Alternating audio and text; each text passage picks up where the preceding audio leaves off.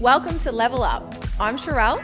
And I'm Dani, and this is the podcast where we talk about health, fitness, and mindset.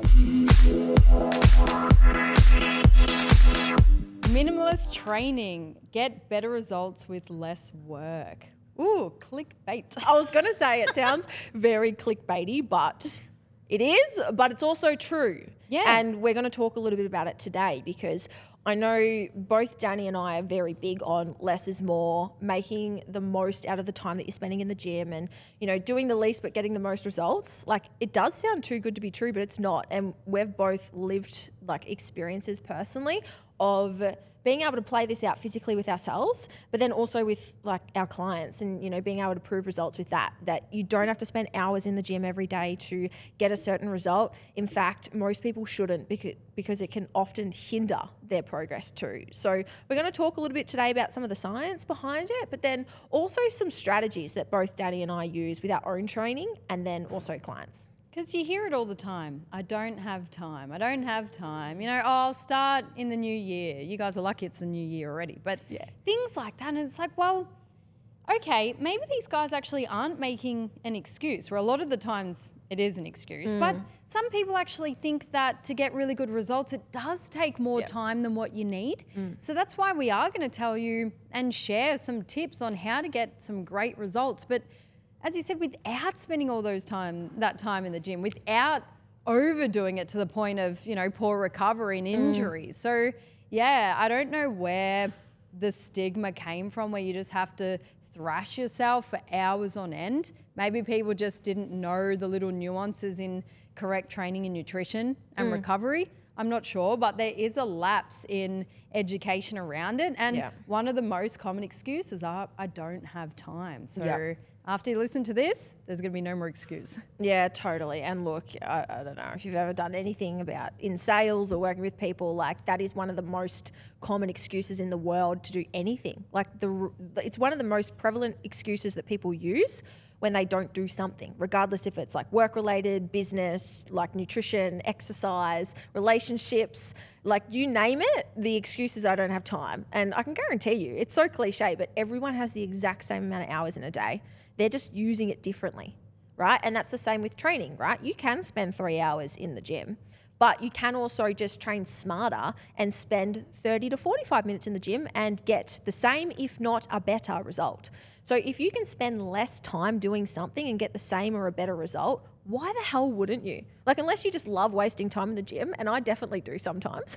Yeah, people Don't go for a nice wrong. chat. Yeah, but like you know, it's it's it's about training smarter, not harder. And we've been like honestly flogging a dead horse with saying this over the years, but it is so true, and science supports it that you don't have to spend hours doing something. And the whole I don't have time, like by the end of it, you will not think that. Like you 100% have time. You're just not making the time to get the minimum effective dose in, right? And that's what we're going to talk about today because I 100%. You can tell in my voice, I'm sick of that excuse. I can tell, but I'm also here now being the voice for the people. Well, you don't have kids, you don't work shift work anymore. I'm exhausted. I'm putting food on the table. We understand everyone's circumstances. Totally. So, okay, it's about finding your health and wellness routine that can slot mm. into your priorities, mm-hmm. okay? So, we're not just here to paint the same picture for everyone because mm. someone might be able to spend two hours in the gym, someone might have 20 minutes a day. Someone might have 10 minutes just to mm. do little bits and pieces at home. Like it's about finding the time frame that suits your life and it's going to look different for you. Yes, thanks for being the yin to my yang for that. Um, Always.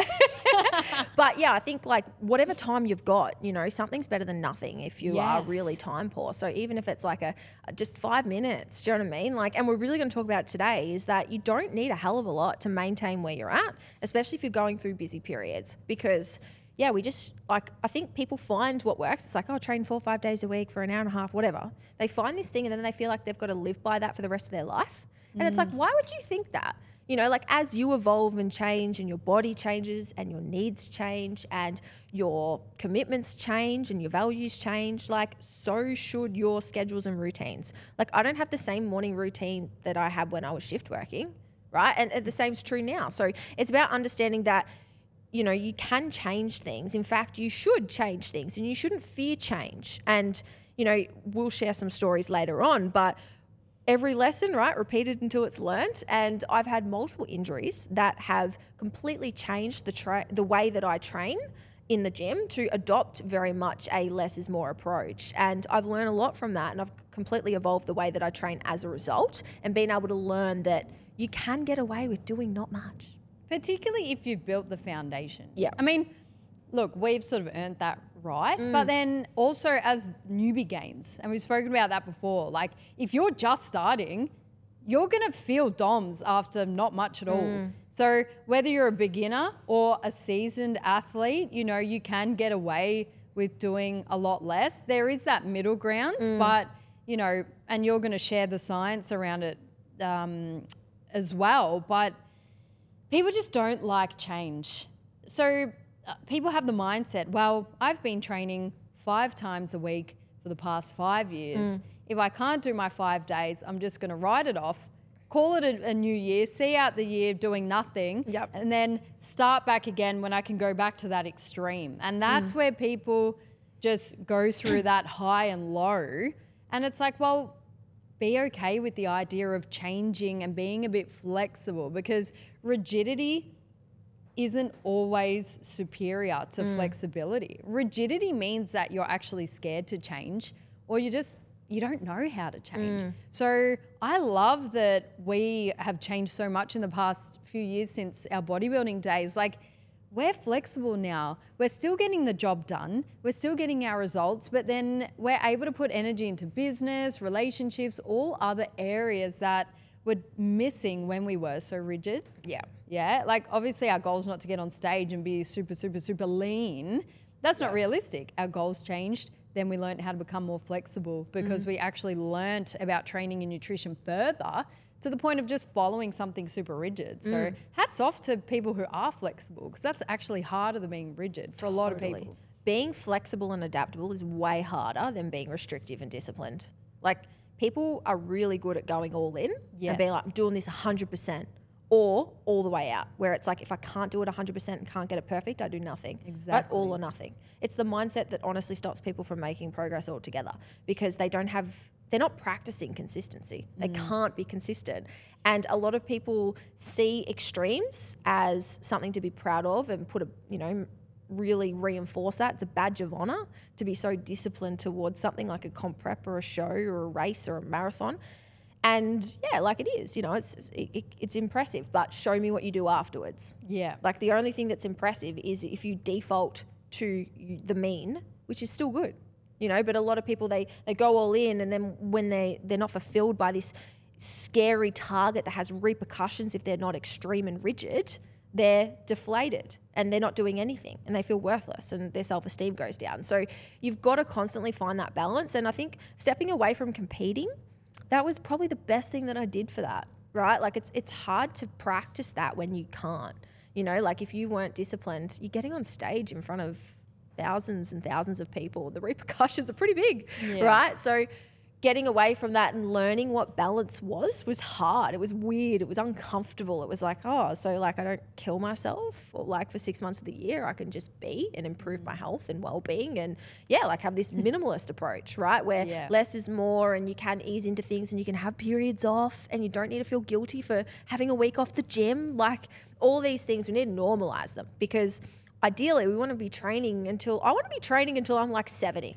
Even that older. it? Come Well, on. Maybe okay. You're gonna live to 100. You better not leave me Okay. early. Okay. Oh, I'm going to be training for the rest of my life. But what that looks like is going to be different. So if it's a marathon, not a sprint, right? And I think you can sprint early and hard and fast in your 20s. You can because you, you've got the recovery and the hormone profile of like an adolescent. Let's be honest. Mm. But as you get older, you've just got to be smarter and wiser with your time. And as you said, some people have family commitments, they've got study commitments, they've got career commitments, and their body is just not the top priority. Like how they look, you know, they, they want to move and preserve energy and feel good and have vitality and all that, which makes us live longer in the end. So we've all got time because we're going to live longer as a result of looking after our bodies. So it's important that we find an approach that we can default to when things get busy or things feel hard. Yeah. And I've noticed in some people, and it probably comes from a place of insecurity mm. or, you know, they want validation. People make tasks look seem and feel a lot harder than needed. Oh, totally. My, I do not look at that person, and maybe this is just my personality. I don't go, wow, well done. I go, wow, well done to people that make hard things look easy. Mm. But you, I still come across people and they literally just thrive off doing things the hard Do way you have an example of what you mean?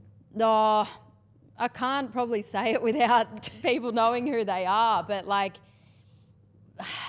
it's hard. Like physically? Is that what you're talking about? for example, like, and this isn't someone that I know, but for example, people might go to the gym at 11 p.m. just to say, Oh, yeah, yeah. I train at night. Or I wake up at 2 a.m. And, and train, where Mm. they actually do have time in the middle of the day, but they want to tell that story. Or I, you know, I had to physically do this and it was so hard. And Mm. I think a lot of it is just the, the verbal aspect of Yeah. it, telling people how hard it was Yep. yeah, business is so stressful, this and that. They just go, they really embody their story. Mm. I mean, and it's not about pushing that to the side and pretending that everything's sunshine and rainbows when it's not. But like, don't put that on other people because Yeah. then they'll go, wow, well done. Yeah, it does look really hard. Wow, I can't believe you do that. I don't know. It's just a part of me that's like, no, you're doing it wrong because you're giving it Shouldn't more negative energy. Yeah. Yeah, okay, we all do really hard things, but don't add fuel to that fire of your story about how hard it was. Mm. And maybe question why. Do you want that praise? Do you want that validation? Do you love doing things things the hard way? Mm. Why wouldn't you just do it the easy way? You know, get your results the easy way. Mm. Yeah. Spend a, a less amount of time in the gym at a time that you like training. If you Yeah. Mm. have that flexibility, then go and do something else to get the same results Yeah. rather than putting all that time and energy to stretch it out and make it really hard just so one person who actually doesn't care can say, well done. you know what I mean? Have you heard of 75 Hard? Yeah.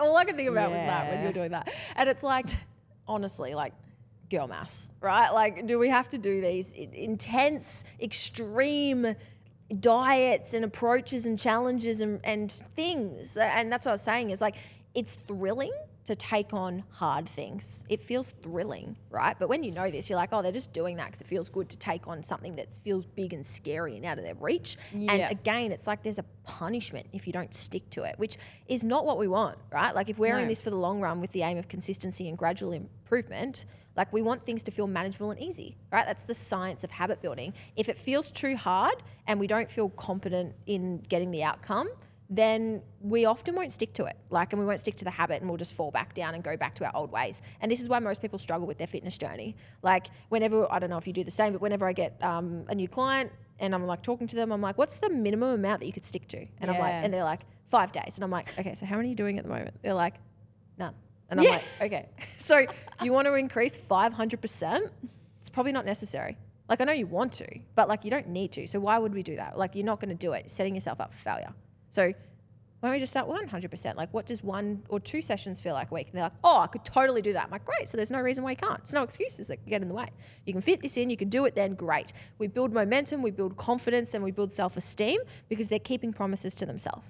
And then we progressively overload the habit, right? So it's about doing that over a period of time rather than going all in. And that's what we're going to get into today is about that. We've been saying that for 45 minutes. We're going to get into the podcast. We're going to tell you exactly how, but just wanted to make that point first. It should be called 75 progressively harder.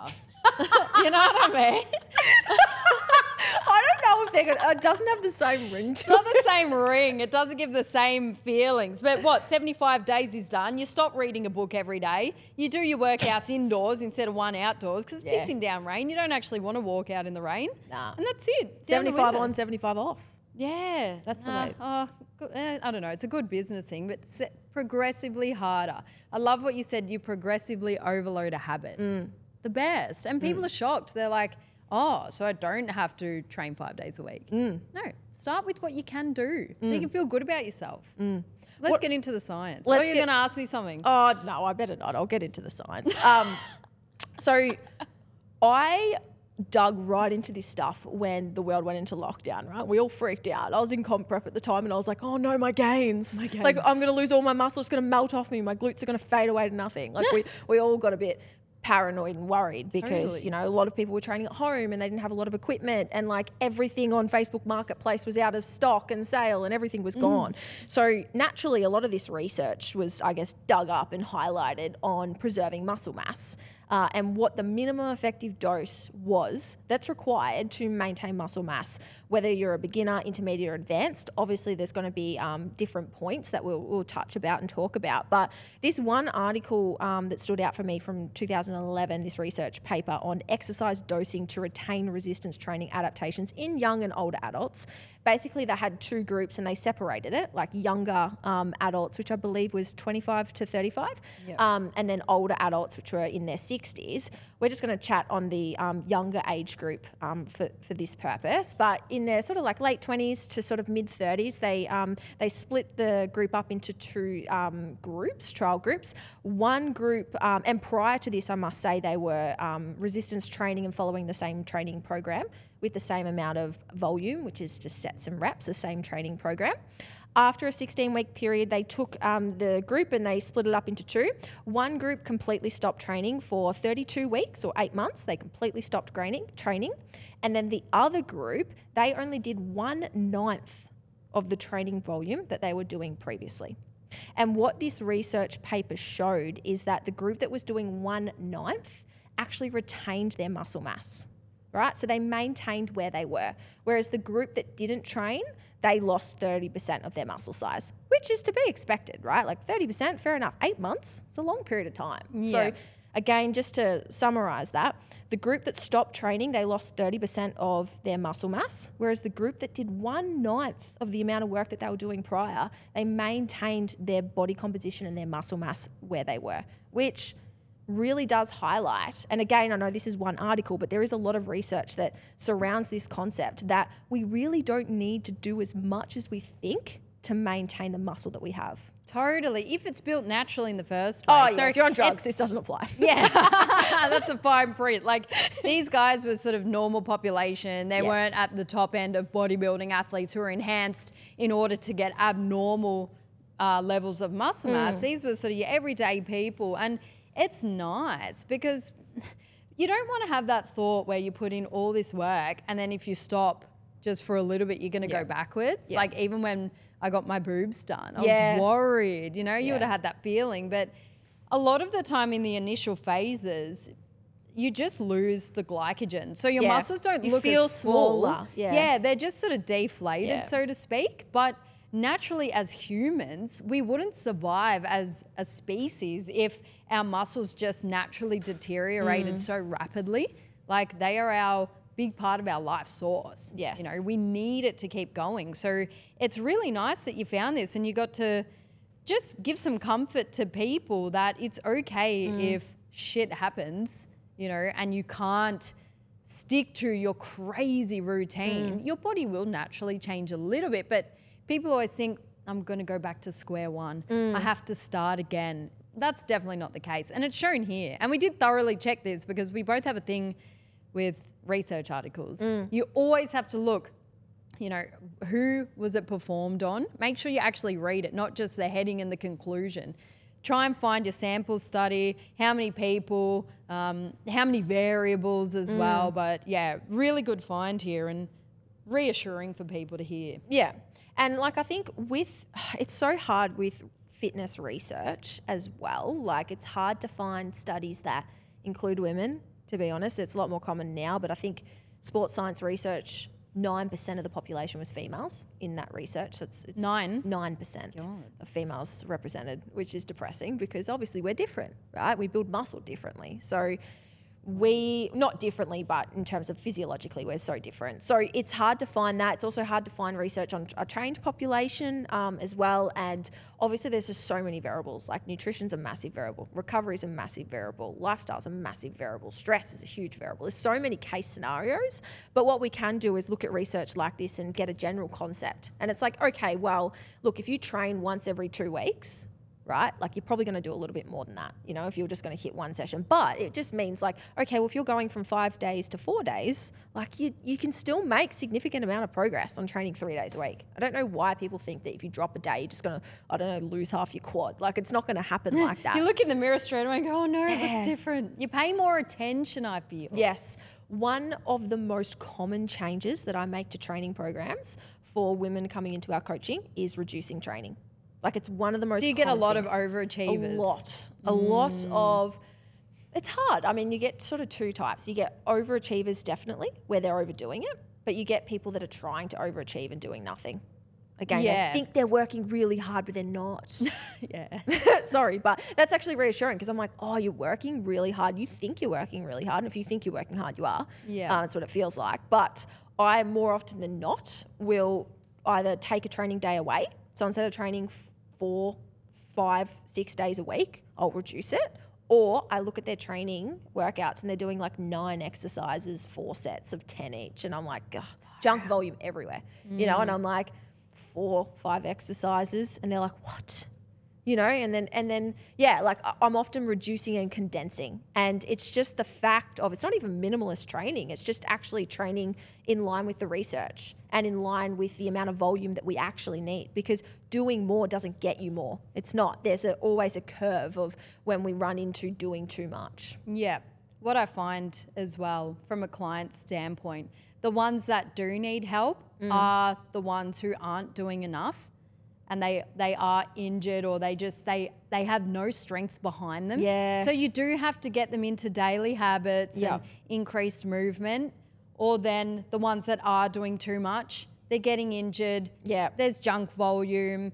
They're rushing through Yeah. because they're busy people. no tempo not resting between sets Exactly. They they log on, they see a huge program and go, "Oh god, I'm going to be here for ages." They rush through it and it's Yeah. overwhelming. Totally. And they, it's just that high achieving personality Yeah. type. Rarely do I find someone that comes to me specifically um, for injury and for programming who's nailed their middle ground. It's always Mm. one extreme or the other.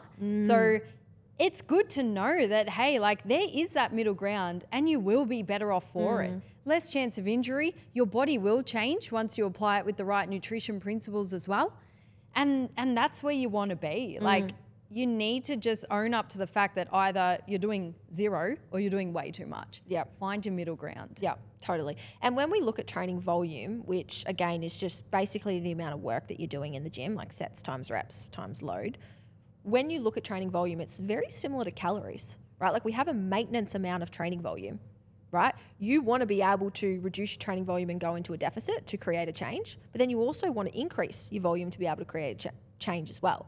And what I find is people are just like constantly pushing volume and they just think they have to do more, more, more all the time and more's better. But it's like, God, like you're really just like overdoing it here and you don't need to. Like come back and find your middle ground, your maintenance, the sweet, Yeah. the Goldilocks zone where you can make a good amount of progress, but you know, not get injured along the way, not start to resent training, have a social life, you know, like and make sure that this all fits around the lifestyle that you've got. And that's why I love like minimalist training. And I didn't realize this until I started doing some reading and research around it and just, I don't know, looking around at what other people do. I didn't realize that my way of programming was in line with minimalist in terms of like, oh, I just thought this is like smart training. It's like, why would I do more? If I don't have to. If I can do less and get the same or a better result, I will. right? People call that lazy, but I just call it intelligent, right? It's like, Yeah. why, why would I spend two hours in the gym when I can spend one, you know, and, and get more bang for my buck? That's what it's all about. So, minimalist training, it doesn't have to be like a 20 minute HIIT circuit. It can be if you want it to be, but it can also produce like great results if it's structured and if you're progressively overloading and prioritizing the variables that we're going to touch on next. But it doesn't have to be like quick, quick, quick, busy girl workouts. It doesn't have to be that. It can be just intelligent training. Hey guys, if you're enjoying the episode, please share it with a friend or share it on your socials and don't forget to tag us. The only thing with that is like, and for those who question having four to five exercises, they're the ones that you know are not training hard. enough. Yeah. And we've all had it. Yeah.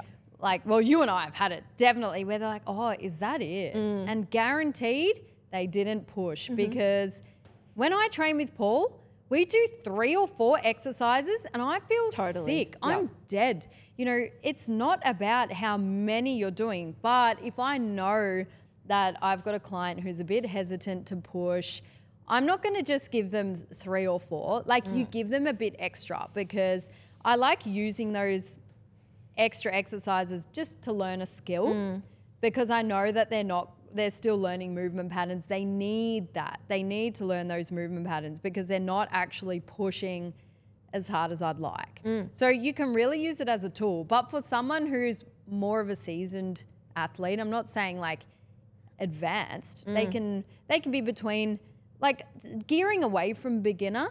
Mm. You can give them that because you know that they might push, but you need to also as a coach you need to check in and get feedback on your programming and you need to watch them on their videos. Look at their face. Are they Yeah. grimacing a bit? Like, ac- but if they're just on the leg press, do do do, tick, the next, do do do, tick, Yeah. next. Like, mm, You just did a whole workout of warm ups. Yeah, like then maybe they need a bit more. Mm. If they're not confident in something, you need to practice it more. Yep. But for top end pushing, you don't need that much. But Yeah. if I have someone with shoulder impingement and they're a painter, every hour that they're at work, they need to offset their pain. Okay, so they need to activate certain muscles. Yep.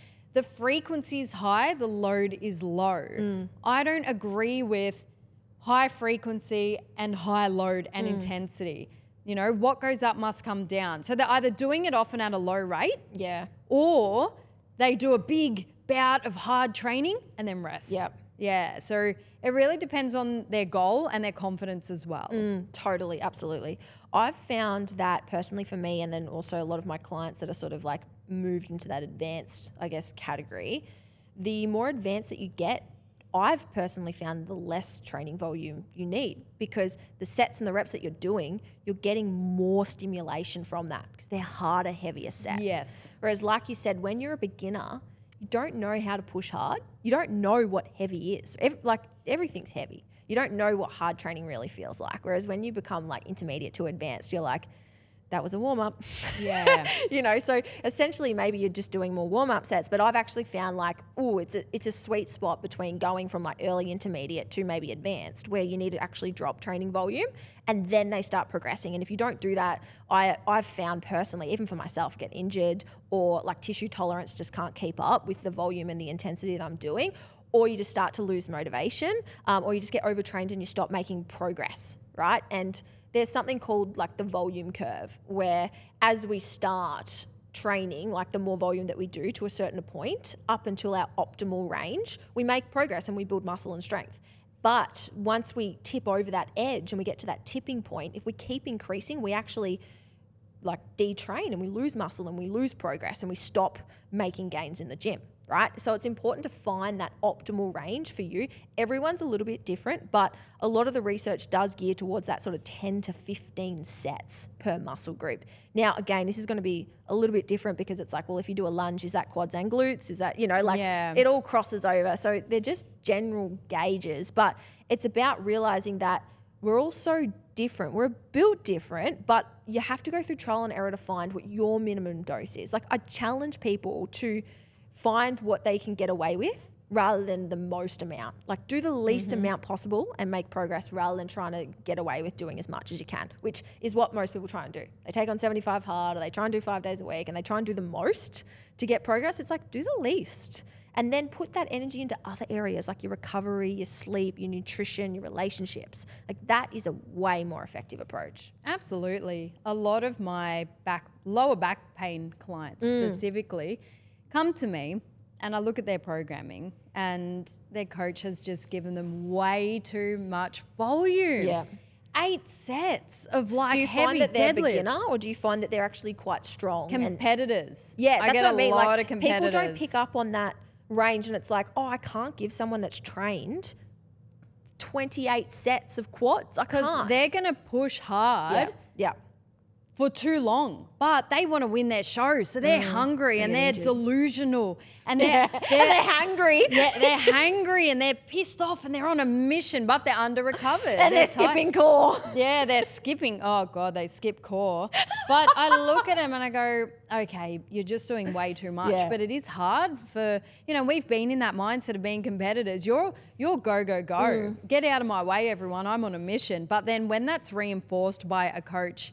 Yep. Probably panicking to get the results to get them on stage and be lean enough. They'll and do what it they takes. Don't, you know, a stage coach isn't the same as a rehab coach. Mm. Very different things. So you'll do what it takes and you do eight to 10 sets of heavy deadlifts, eight to 10 RDLs. Let's get the glute hams up. no Oh, wonder your back's cooked. Yeah. Yeah, it's, it's, yeah, I get it all the time. Yeah, but this is the difference, right? Like, I'm going to make an assumption, but like a lot of people listening to this probably are regular gym goers, right? Like, so it's And we have a lot of competitors too. yeah, I know, regular gym goers. Oh, I thought you meant as in they're regular people who go to the gym. Nah, gym. regular gym They goers. regularly go to the competitors are regular gym goers too. You fall into the category. um, but I mean like consistent. All right. Whereas like if you're if you're a little bit inconsistent, right, and there definitely will be people that are like they want to be able to train hard and they might go in and give it everything on all a session, and that's fine. The chances of them like really doing some serious damage and overtraining is not really there, right? They're probably not going to overtrain by going hard for one session. They might be really sore the next day and not want to go back, but they're not going to overtrain.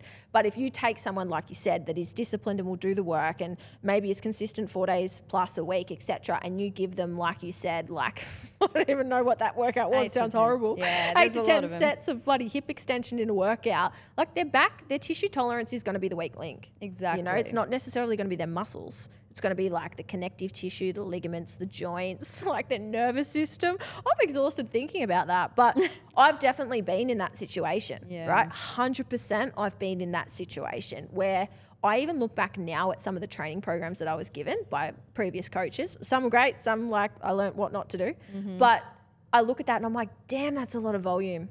Do you know what I mean? Like I've been given German volume training in the past. Oh, yeah. 10 sets of 10 Yep.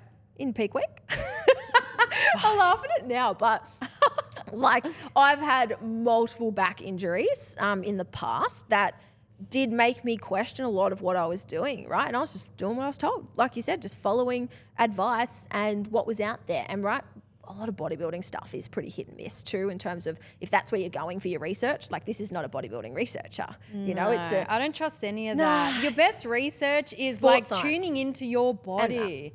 Yeah, like you are your best research because research costs millions of dollars to get Yeah. published. It takes years. Yeah. Why would you come away from your career and spend all of your time getting a paper published when, you know, all the res- the best research is already there. Mm. There is very minimal chance of getting good new research, and Just I know find it. it is flawed at university because you can only um, reference the past 10 years. Yeah. But I think that that is not correct. well, 2011. This is from like I know but that. we're not in uni, and I'm Yeah. not your teacher marking you. Oh. Yeah, oh, yeah. I swear it's peer review.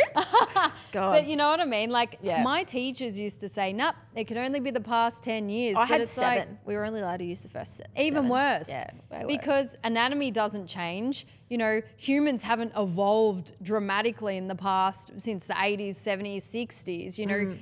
old research is great research. So. Mm. Yeah, don't get caught up in the latest research Yep. because you can literally bias anything. Yeah. If you, you can manipulate the sample study, you can manipulate the wording, you Yeah. can make it sound so complicated that people get um, disengaged and they just Mm. read the heading and the conclusion. It's like the research paper on muscle activation not working. Mm. Well, as part of the warm up, there was a research paper that came out saying glute activation didn't change anything in the two populations. Well, actually, the population, the warm up was walking, which is glute activation. And it's like, then all the people, the keyboard warriors came out saying, oh, this one paper said that this didn't work. It's like, none of you knew how to read that probably in the first place, guys. Yep. Just actually get in the gym. Yep. Look at your body, feel your body. Don't worry about this paper that hmm. is flawed Yep. just because it was made last year. Yep. You know what I mean? where a lot of people go wrong, and even a lot of research will actually do this at the start, will define key terms. Like, what does activation mean? Like a lot of good research papers will usually define what that sort of means to them. Because even if I say minimalist, like that could mean something different to someone of what I'm talking about. Like I'm saying, like I'm like, oh, like a minimalist approach to training, but some people might think that's one day a week, or I don't know. You We've know what I mean? just Like- made that up. Yeah, made it up. So like defining key terms is really important because a lot of people define things in different ways, like as well. So what I say is high volume might not be high for someone else. So it's always about making sure your definition aligns. It's okay if it doesn't, but just knowing that that's also a key variable when you're looking at things as well and not just taking everything from face value of like what the, you know, the infographic says or what your favorite, you know, coach says as well. Like question everything, question me. Like don't take anything on face value. It's important for you to absorb information and make your own conclusions. Yes, 100%. But mm. one of the most important things with the minimalist training, oh, it is a tongue twister, minimalism, minimalist training, Yeah. Is it allows you time for rest and recovery. Yeah. We're training, we're breaking down our tissues. We need to give them space and nutrients to actually rebuild mm. stronger because that's what muscle building is. We have a stress on our body and our muscles, it breaks down, and the tissues go, ooh, that was hard. Mm. I better rebuild stronger so that doesn't happen again. And then we get stronger and our muscles get bigger and our motor patterns get more refined. You know, mm. that's what it is. But people constantly break down, break down, break down. And then they wonder why, Why? They're burnt they out. 1200 They're seen as- calories and- 1200 calories. That's more stress on the body. There's no nutrients for that rebuilding phase Add some running in. add running, you know. It's they're just adding more things that break you down and not enough that builds you up. Yep. How many days a week are you training at the moment? Like At the moment, I do four hard days Mm. and then one skill-based unilateral day because I love going in the gym. Yep. But I also love not going in the gym. Yep. I have time for life. Mm. You you just save so much time and energy not going into the gym. Yep. You know what I mean? So yeah, I've always I've only ever been at six maybe when I had higher cardio for comp prep. Yeah. And then the rest has been around four to five. Yep. I love that. Yep. Sweet spot. Yeah. Mm. Is that what was yours for? Yeah, I think most of the time, like most of my training is four days. I don't think I'd ever do more than four lifting for me personally.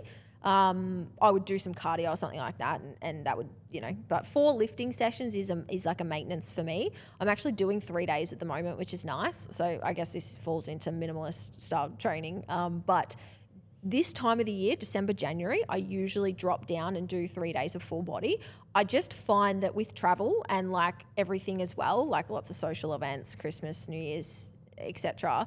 It's just a nice time for me to give my body like an extended deload, um, if that makes sense. But you can still make a lot of progress, right? And I still train hard on those three days of full body. But it definitely, and when I was doing the reading for this, like the f- the full body sort of three day approach that I like to gravitate towards, like, would 100% fall into what people would classify as like a minimalist style training.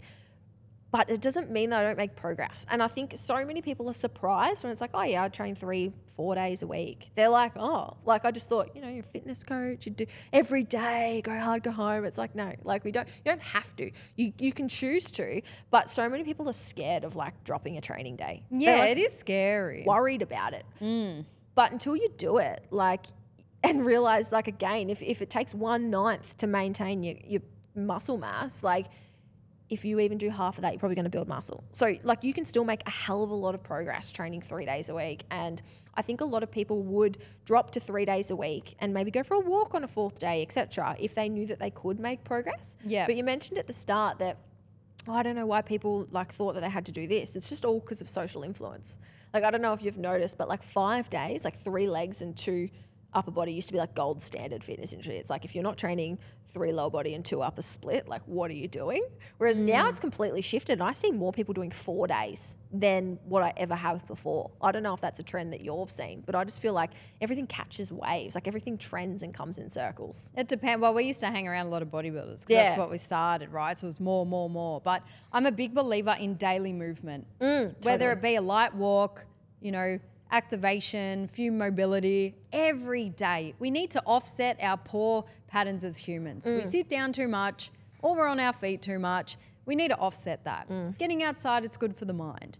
But then actual hard training days, you don't need to do more than that. Mm. But I, I do think that we do need activity every day. And Yeah. I was watching a documentary on Netflix, I was telling you, where they interviewed um, centenarians, so they live 100 plus. Mm. The, one of the most common factors were they walk everywhere. Yep. You know, the terrains in Sardinia are hilly, so they get a lot of And they don't have cancer in that. Is That's that what I mean. Yeah, they don't get cancer. they don't get diseases, heart disease, like obviously some, less Alzheimer's. Yes, nutrition is a big part of it, but for the training point of today's training podcast, incidental activity. They're not sitting for prolonged period of time. In Asian cultures, they sit on the floor or they're squatting down, you know. We as a society, we just sit down way too much. So mm. I'm I find it hard to preach excessive time sitting still. Mm. So I reckon everyone needs to go on a walk every day. I don't care, like mm. long, short, just get out there, get moving, challenge yourself. They do say take the stairs instead of the escalator. Like mm. I'm a big believer in that because, you know, our you know type A personality people go, oh, what would that do? That's nothing. I just deadlifted a one RM. What's taking the stairs going to do? But it all adds mm. up. We need to remember that the longest living people in the world aren't doing heavy weight training. No, they're not. They're just regularly moving Yep. all the time at a low pace. Yep. If you want to live the longest and actually prioritize health, you only need 60 minutes of resistance training a week and the rest goes to cardio. Like they've actually shown that. You don't need to do a hell of a lot of weightlifting. Obviously, if your goals are a little bit different, like ours, you want to build muscle, build strength, um, and you enjoy training, like you can do more. But knowing what you need to do, like you said, if longevity is the goal, and it will be for a lot of people listening to this, like again, minimize things. Like you don't have to do so much. And getting outdoors and getting some sunlight and, you know, physical health, but mental health too, cardiovascular health, those things are way more important than having as most, like the most amount of muscle mass possible. 100%.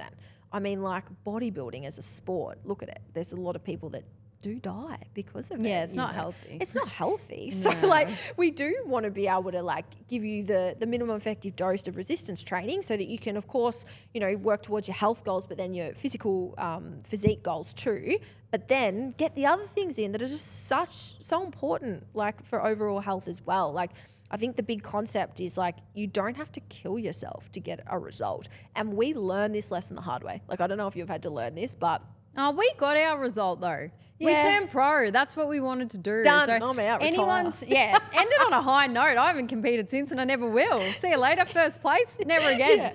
But that's you know, if you're a top end bodybuilder, top end athlete, you're a power lifter. Yeah. You know, you you play sport. Mm. You have to practice your skill every day. Totally. Every day. But we're just talking to regular gym goers, as you said, and people who over the Christmas, New Year's period are overwhelmed. They've got half an hour. Yeah. So full body training is great. Mm. But then another one that we want to discuss is focus on your compound movements. Yeah. Get the most bang for your buck. Mm-hmm. Obviously, do your warm up and everything because you never should cut out the first part of the training session, the warm ups, pre training, because then that will um, that will affect the rest of your training mm. session. You're better off actually getting your body ready, performing well for one to two exercises than mm. doing four exercises, but you injure yourself Yep. or you're not as strong because you skip the warm up. Yep. So do your warm up and everything. Compound exercises. You burn the most energy. You use the most muscle. Mm-hmm. You know, I love starting on that if I'm time poor. Yeah, totally. Like skip skip skip some of the smaller um, isolated stuff. Skip your biceps oh. just for one. Why not? There's nothing more motivating than you know two sets of twenty on bis at the yeah. end. But yeah, if you're short on time, and I say this to a lot of clients too, if you're short on time, get your compounds in. You know, get your entree in, get your main in, just skip dessert. That's okay. Oh. Skip dessert if you need to. I mean, like a lot of people probably hard. don't want to, but yeah, like prioritize the main lifts and don't sell yourself short. Like, still take your time to warm up properly, get your heavy sets in, rest properly between it. Like, don't rush through your workout. That's the last thing you want to do because you get the most stimulus from the first one to three sets genuinely right so like get those in um, and then just skip the other stuff right like you'd rather have like a couple of good exercises that you spend 30 minutes doing sometimes it takes me 30 minutes to get through my a series The compound, exactly. yeah that's it but that's the most and if, if that's all i had time for and that's all i got done i'd be happy because i Yeah. know that that's going to give me the most bang for my buck right Yeah. and that's minimalist training too and i think a big problem that I see a lot of people doing with their programming is they try to focus on everything all at once. Like It's impossible. They want to build up their back and they want to build their glutes and their quads. Oh, and some calves, and then I want to do this. I want to do that. It's like you can have like exercises in, but your volume and your focus points should be prioritized. Like Yep. even exercise order, exercise selection, like prioritize. If your goal is to build your glutes up, prioritize that and maybe put your quads on maintenance. You know, you just can't work on everything all at once. It's actually a good recipe for getting injured if Yeah. you want to do that because that's when we start getting overtrained and we're not allowing other muscle groups to fully recover between our training sessions by doing that. Exactly. Totally Mm. agree. And some other time saving principles for those who, yeah, because we want you guys to stay in the gym rather than just getting overwhelmed and not going at all. So these principles we wouldn't recommend to everyone, but just if you're short, Short on, on time, time. half an hour, circuit training, it's okay. Mm. You feel good. You might be on holiday somewhere. You just want to bust out a little bit of a whole body circuit. You go one to the next to the next. Mm. That's fine. I don't mind that. And I used to do that when I was super busy as well. Yeah, Um, you know what I do with that? If I'm short on time, I actually, and again, I wouldn't recommend this all the time, but if I'm really short on time, I've only got like half an hour, and I'm like, you know what? I, I, I know I'm not going to get a training session in tomorrow, and I didn't want to have one. You know, you're in those periods, especially when you're traveling. I will turn my workout into like a conditioning based workout. Rather than getting really heavy sets of a leg press, I might reduce the rest period and make it only like 30 to 60 seconds and have that in a superset or in a circuit and get the exercises in, stimulate the muscles. But if I know I'm not going to have time to get my entree in and the main with all the rest periods and prioritize the warm ups, the last thing you want to do is feel rushed in your workout because that's when we get injured, right? It's when we're rushing through and we're busy. So I often, exactly like a circuit training, I'll turn my workout into a conditioning um, focus because you don't have to spend so much time warming up or loading up weights. And it feels good because you feel good. like you've got a bit of everything, you know, end on the kettlebells or end on a bike or something. Yeah, and you get the That's burn and the pump and a little bit of You sweat, so you sort of get the mental component rather than feeling like you've done one heavy set and you've got to go home. Exactly. And you don't want to piss off whoever you're on holiday with saying, we're on Yeah. holiday and you're spending two hours in the gym. We're meant to go climb this mountain, you know? Yeah, and it's actually a good stimulus because I ne- I rarely like I might do a conditioning block once a year. it's fucking hard. You were do sick last time. you I used it. to vomit every time I'd do conditioning. I'd vomit my first session. So as long as you don't do that, like again, go, like uh, sometimes I'd go too hard in conditioning. But if you're actually changing a different stimulus and you don't do that often, it can be really effective because you're not your body's not conditioned to do that. Yeah. And I think one more before we wrap it up. I love utilizing the same equipment.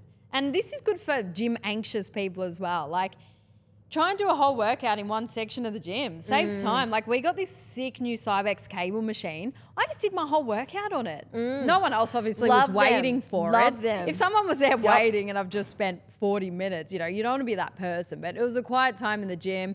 I started on one. Totally. Did two. You know, Yep. I'm like, you know what? I'm just going to do my whole workout on this one piece of equipment. Totally. In and out. No one even knew I was in there. It was the best. Yep, absolutely. I brought a cable station in um, lockdown, and then we went out of lockdown. I was like, great. We bought it off someone who bought it in lockdown. Yeah. Like, thank you. But honestly, like if I was going to train from home, the only things I'd buy would be a cable station and probably a barbell and plates. Like you can do so much on a cable station, and whatever you can't do, you can do on a squat rack. Um, but yeah, you can do heaps of stuff. And I think swapping out exercises is one of the best ways to save time. Yeah. Of course, you want to be consistent with what you're doing and programming.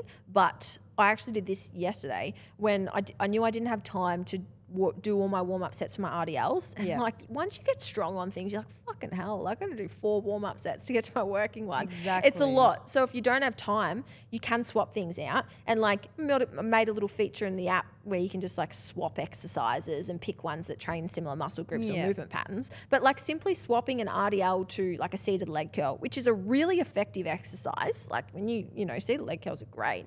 Um, same stimulus, right? Just half the amount of time because I don't have to load up so much. And arguably, warm up set warm up sets where you're doing lighter weights and not the heaviest as possible probably aren't stimulating the muscle uh, in the most effective way for growth. So you've got to like weigh things up, whether you've got time to do that or you want to swap exercises out for that session to make sure that you can get in, get the stimulus that you want, and then get out on time. Yeah. So when you do have more time in the gym, like spend time learning new skills like Mm. kettlebells. You can do a whole kettlebell workout, but you're not going to spend that half an hour that you have under a time pressure learning new movements. So I think it's important for everyone to go in, have a play around, Mm. try everything lightly when you can, and then just add more tools to your tool belt for the moments you do need it and you do need to be flexible and go, shit, okay, I've only got a cable machine here and half an hour. Let's go. We're on in and out. So it's fun. I mean, you can't always get away with training with a time saving principle. No. I mean, that we've sort of separated minimalism with intent versus holiday Yeah. fluff training, but you're still better off do, doing the holiday fluff training than like sitting on your ass the whole time. you know? Totally. And a lot in. of the time, like you said, it's not always just about building muscle. It's like I'm practicing keeping consistency and I'm practicing not going all in. You know, I'm practicing being okay with something that's semi optimal, you know, and I think Yeah. that's important because Yeah. again, you can get trapped in like, well, if it's not perfect and if it's not 10 a.m. on a Wednesday, I don't train legs, you know. the word optimal triggers me oh, now. Oh, It's been I mean, butchered. like it is being butchered. We've spent like everyone's been optimizing everything for our entire life. It's just like they've turned it again, like activation, into a Into a dirty word. negative. It's like you've wrecked it. They're all cooked. great, but this is not optimal. It has to be 31 degrees, Shut not up. 29. Yeah. Exactly.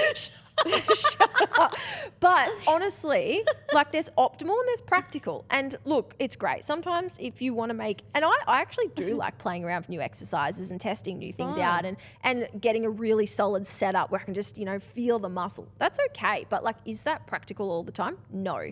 Do I want to become debilitized by not being able to optimize? Absolutely not. So, as coaches, we have to be careful with our language because that can provoke that all or nothing where people are like, fuck, I thought I was doing the right thing and now I'm like doing a 45. It's going to take half an hour to set that up. My workout's gone. 500 bands, Total- 20 benches Oh, for one totally, exercise. Totally. So, like, like I said, it, the minimalist stuff. If you can get away with doing less and still make good amount of progress or more, hundred percent you should. The same with exercise selection, right? Like the basics win. Like, don't get me wrong, like there's all this fancy stuff, but if you are not really strong, like double body weight, sort of maybe not double body weight, but if you're not like, if you can't squat your body weight Yeah, or like weight. deadlift your body weight, shoulder press, quarter of your body weight. if you can't push those heavy compound lifts hard, don't worry about the fluff.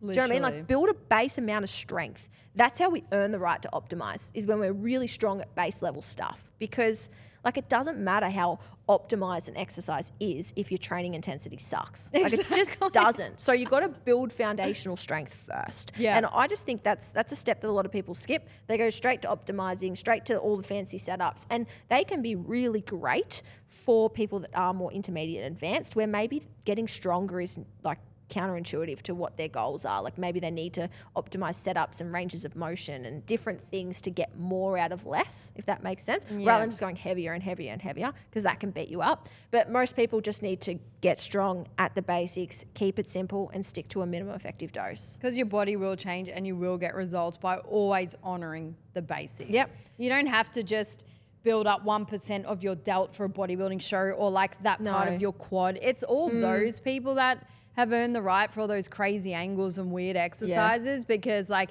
they've brought a package to the stage where they need a smaller waist, bigger glute, Yep. bigger shoulders without biceps. Like it's a puzzle piece, but for everyone else, like Yep. 90% of people, you have to get over yourselves, Yep. guys. We all need basics all the time. Totally. A lot of those top level bikini pros as well. That's who I was thinking of. They walk around with a lot of injuries though. Hell yeah, they're our clients. they're But- our clients.